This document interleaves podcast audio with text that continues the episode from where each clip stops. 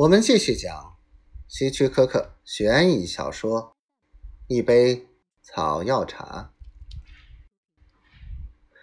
詹金斯正琢磨待会儿该怎么提问，鲍恩太太推着一辆轮车进来了，上面除了茶壶、茶杯，还有装饰着大理石花纹的蛋糕和饼干之类的食品。詹金斯发出一声惊叹，让我来帮你，他说。日子好过时，我们还有个帮佣。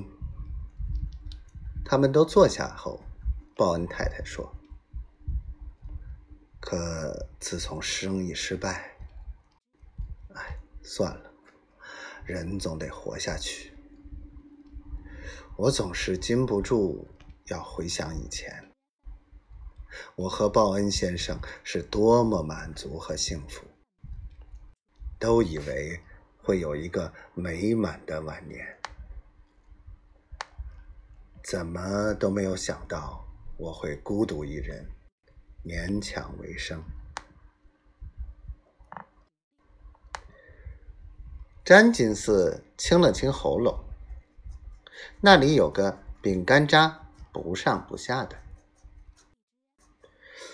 我正在想，鲍恩太太，我和鲍恩先生共同做出的安排是想让你过得好。如果你有什么问题或要求，请让我知道，没有必要征求其他人的意见。有些年轻律师很缺乏经验。他微微一笑，我已经有一位律师了，他说，考德雷先生给了我所需要的所有帮助。我认为他需要跟你讨论一些事儿。詹金斯极力掩饰自己的不安。如果是公司事务，可随时安排，没有问题。不过据我所知，一切都很正常，我向你保证。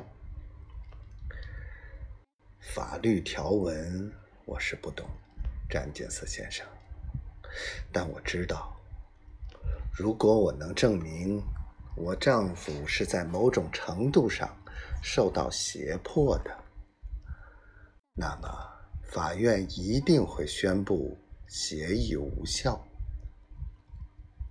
胁迫？詹金斯发现食物一下子变得难以下咽了。哪有这样的事儿？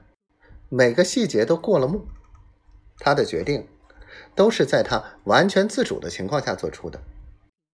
我想你是受了什么人的蛊惑，打那样的主意可没什么好结果。